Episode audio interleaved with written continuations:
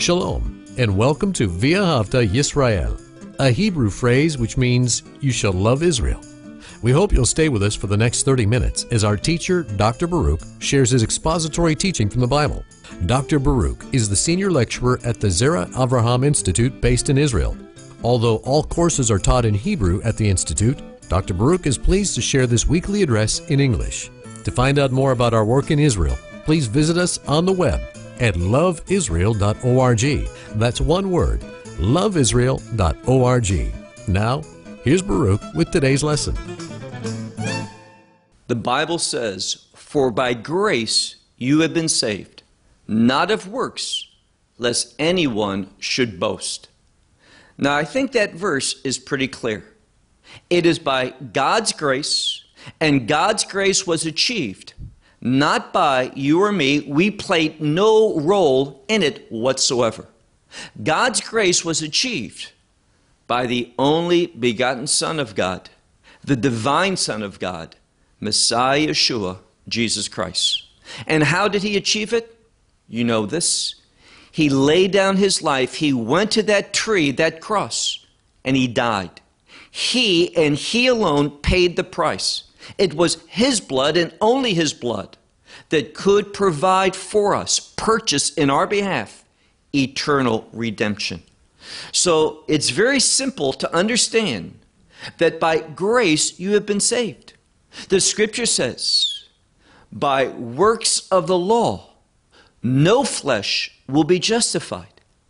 Now, when it talks about the works of the law, it's talking about good deeds, those things that God is well pleased with.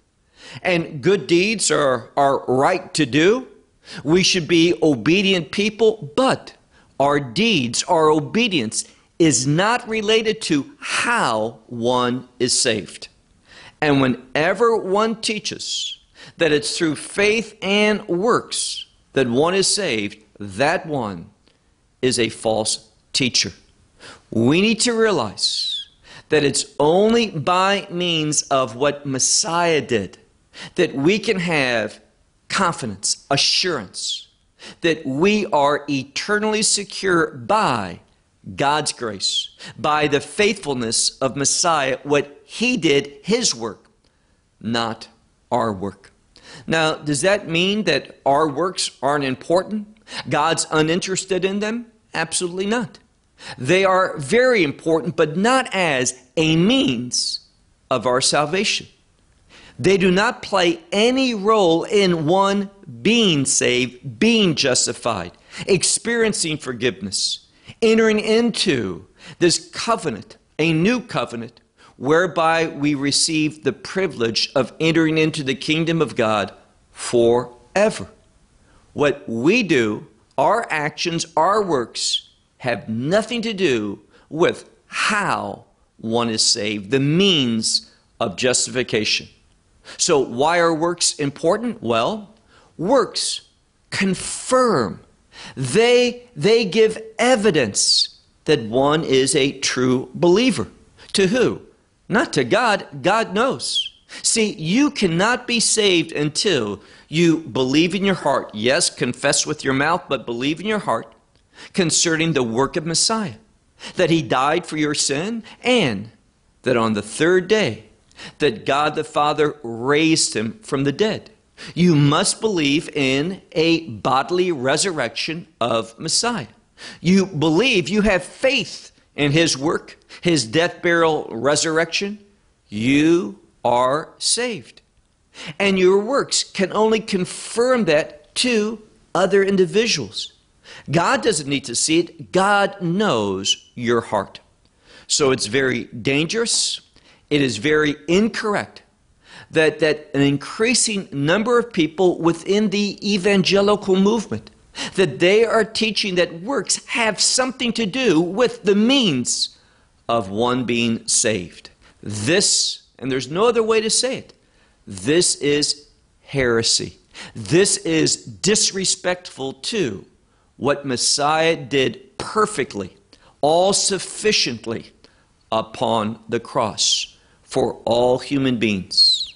So our works, they can confirm, They can bear witness, they manifest our salvation experience, but they do not play any role in our salvation being achieved. Take out your Bible and look with me to the book of Matthew and chapter 25. The book of Matthew and chapter 25. We have one more section to go through. It is a longer section, but God willing, we'll get through it in this session. And look with me, if you would, to verse 31. Matthew 25, verse 31. It says here, But whenever the Son of Man, obviously we're speaking about Yeshua, Jesus of Nazareth, but whenever the Son of Man should come in his glory. Now I would highlight that, underscore it. Why? This speaks of his divinity. You see, human beings, we can manifest God's glory by, by righteous conduct, by obedience to his will, but we don't have any of our own glory. It is only when the Holy Spirit works in my life and I'm simply a vessel, an obedient vessel, then and only then will God's glory be manifested. This is not what this is saying. It is saying something of great significance, and that is this Messiah Yeshua, Jesus Christ. He had the glory of the Father, the glory of God. Why? This speaks to his divinity. So the scripture says, whenever the Son of Man should come in his glory, and all the holy angels with him. Now, this term, holy angels, some Bibles leave out the word holy because some Greek manuscripts do not have it, but the best one does.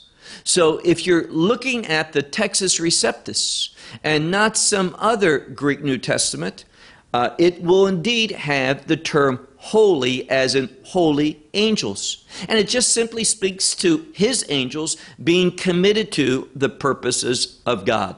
Then what will he do? Look at the second part of verse 31. Then he will sit upon his throne of glory. What throne are we speaking about? The kingdom throne. And once more, his throne also is a glorious throne. It has that same glory as God the Father. So this speaks, as I said, to the divinity of Messiah. Once more. Then he will come and sit upon his throne of glory. And then, verse 32 and he will gather before him all the nations. Now, what are we speaking about at this time? Are we speaking about the rapture, the blessed hope? We are not. We are talking about here the second coming. Why? Because we're going to see undeniably that, that this scripture has to do with judgment. Remember what Messiah taught. He says when he came the first time, and I'm speaking about 2,000 years ago, he did not come to condemn the world, but rather to save the world. Look at what it says in John chapter 3, verses 16, 17, and 18. He came not to condemn, not to judge, but to save. But the second time, when he comes at the end of this age, he's coming to judge, and that's what this scripture has to do with. So it says, He's going to do something. And he will gather before him all the nations, and he will separate them from one another, just as a shepherd will shep- separate the sheep from the goats. So notice there's only two categories sheeps and goats. Only those two. And that speaks, as we'll see later on, to the only possibilities, two possibilities for where one will spend eternity. And that eternity is going to be an eternity of consciousness. That means people will think, they will have feelings, they will have thoughts, they will have an existence for eternity. But the question is where? And there's only two possibilities. two locations. And there's one for the sheep, and there's one for the goats. Look now to verse 33. And he will stand the sheep on his right side, but the goats upon the left. And then the king. I would underscore that. Why? Well, king refers to Messiah. In fact, many times in Hebrew, we use the phrase Melech HaMashiach, King Messiah. The anointed one, Messiah or Christ, that's what the term Christ is, the anointed one. Most frequently has to do with the king who's been anointed to rule. And this is who we're speaking about Yeshua, who is the king, and we read in verse 34 then the king will say to the ones on his right, Come, the ones blessed of my Father. Now, many times when, when sharing from God's Word, I emphasize the grammar. And there are two very significant grammatical characteristics in this word where it says, the blessed ones. We're dealing with one Greek word. And what's unique about it, the grammar has two unique characteristics. First of all, this word is in the perfect tense. What does that speak of? That this blessing is something that God's been doing in the past to the sheep, true believers. It's something that happens right now if you're a believer. God is blessing. God is working. He's edifying. He's building. What does the scripture say? The good work that He's began in you, He is faithful. It's a blessing, His faithfulness to complete it. So God has blessed, He is blessing, and this blessing will go on into the future, and the context tells us for all of eternity. Now, the second important characteristic is that it's in the passive, meaning this your being blessed did not have anything to do at this moment with you. You're not blessing yourself. You're not an instrument of your own blessing, but who is? God is. And that's why he says, look very carefully. He will say to, and this is the king, to those on his right, Come, O blessed ones of my Father, and you will inherit the kingdom that has been prepared for you from the foundation of the world. Now, think about that.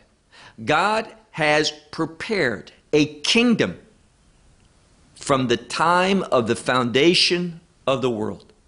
Think about how marvelous, how magnificent this kingdom is.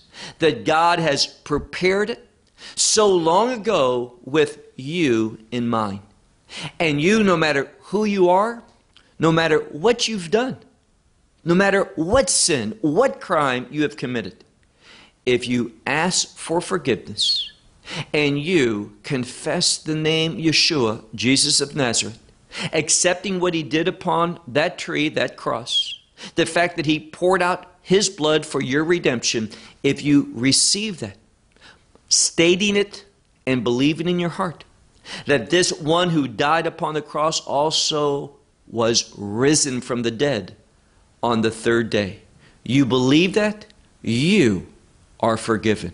You, by God's grace, have been justified. You will be in the kingdom of God. And this is what he's promising this kingdom that has been prepared from before the foundation of the world. Verse 35.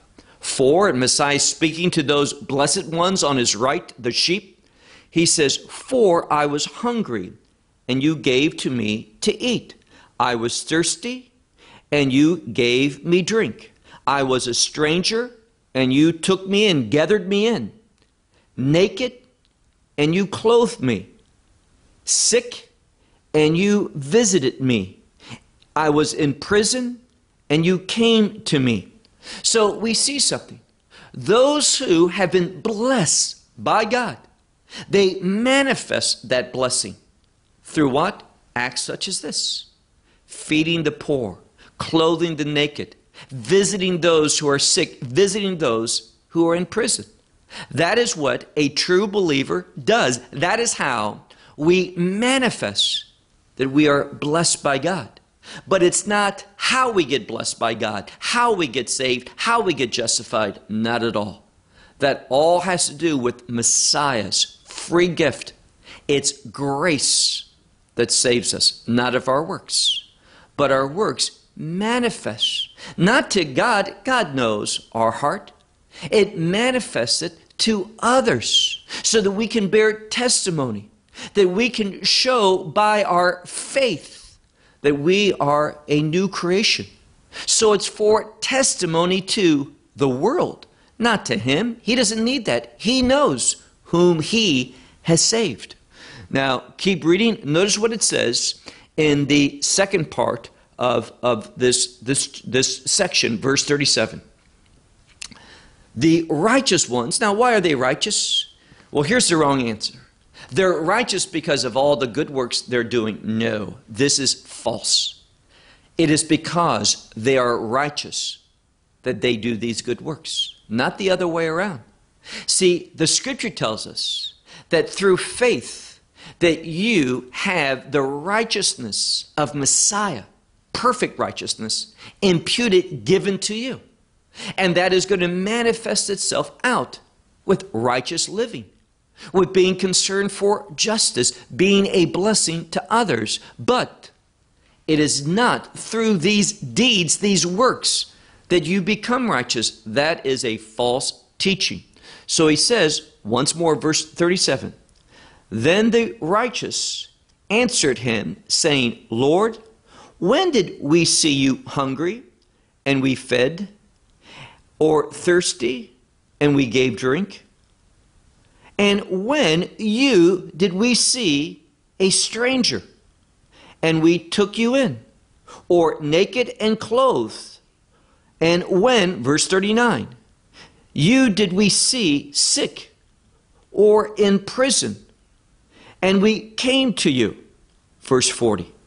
The king, and notice, twice He's no longer speaking himself as the Son of Man, but as the King. When he came the first time, he came as the Son of Man. This expression having to do with a servant, one who's going to inherit all things. But when he comes the second time, he's coming as the King of Kings, the Lord of Lords. And that's why, keep reading, in verse 30, 30 uh, 40 actually, the king answer, and he will say to them, Truly I say to you, from what you have done to one of these, the least of my brethren, to me you have done. Now I would underline that, that verse because it tells us something as you do to one of the least of his brethren. It is as though you have done it to him. You know what that tells me? It tells me that we should be generous, that we should be individuals that, that minister, help, bless, love, support, give to those who are in need.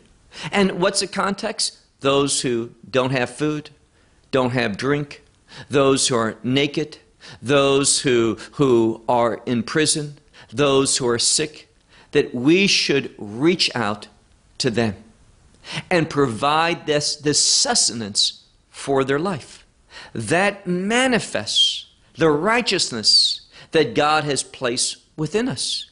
Again, it's not the means or the cause of you being righteous, it's the blood of Messiah that made you righteous not your deeds. Your deeds can only confirm that the righteousness of Messiah has indeed been, been imputed into you through God's grace, through faith, not of works. The works testify of it to the world. So he says this to the righteous ones, the sheep, believers. Now look at verse 41. Then he will say also to the ones on his left, Go away from me, the ones who are cursed. Now, notice two possibilities either those who are blessed or those who are cursed. Nothing in between. So realize something. You are going to be identified by, by Messiah. Everyone's going to come before him. There is a judgment day. And he's either going to call you a sheep or a goat. You are either going to be blessed or you're going to be cursed.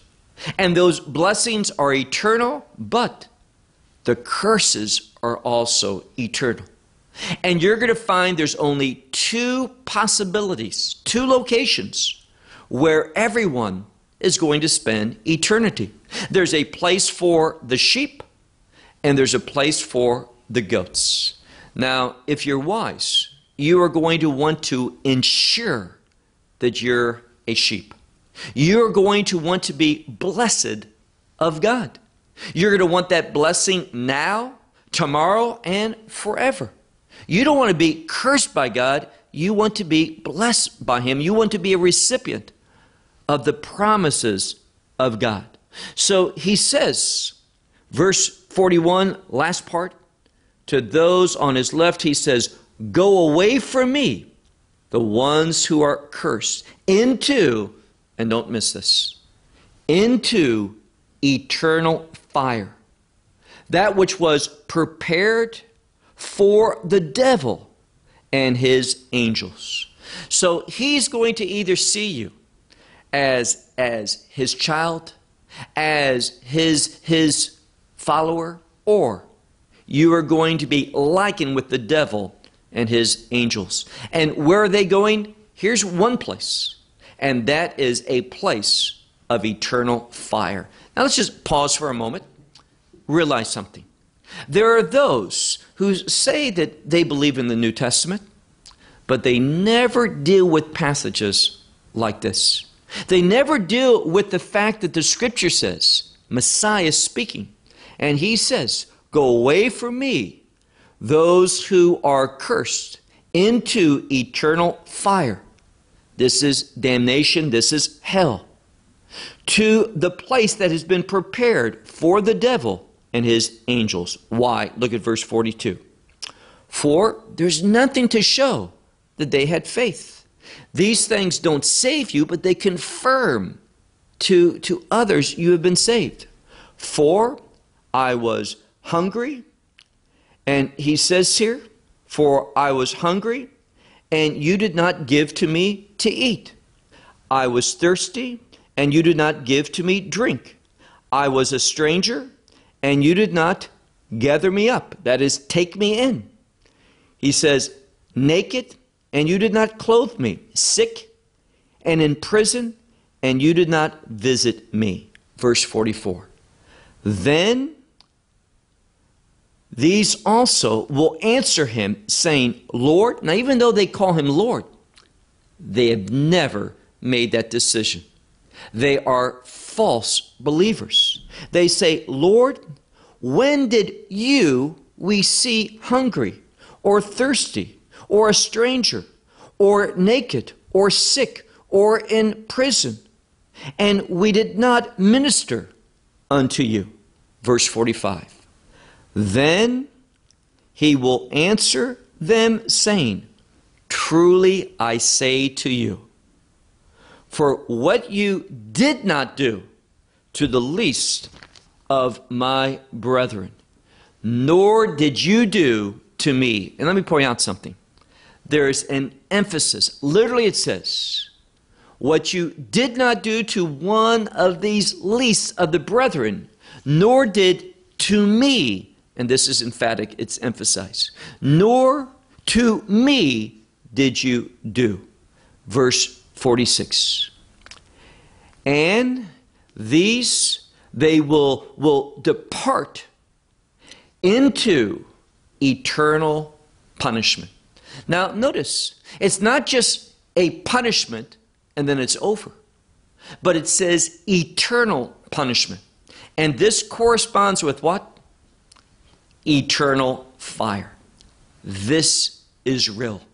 You might say, well, you know, it's hard for me to understand and believe that there's a God that would condemn individuals to an eternal punishment of being burned up continuously, this ongoing fire forever and ever. Well, you may have trouble getting your mind around it, but that's what the scripture says. And I assure you, this is factual. Don't be foolish to allow your human intellect to disagree with a, a perfectly wise, that's what the scripture says, a perfectly wise, eternal God who created all things, who sets all the laws, both natural laws and also spiritual laws. So he says, and these will, will go away into eternal punishment. But the righteous ones, and again, how is one made righteous? By grace. Through what Messiah did. Our works do not play a role in us being righteous, they only document the righteous work of Messiah in us, they manifest it. So he says, But to the righteous ones, he said this, into eternal life. And this eternal life is a kingdom life. Learn a very important truth. This word eternal is an adjective that best describes the kingdom of God. So, this is where you're going to want to be forever.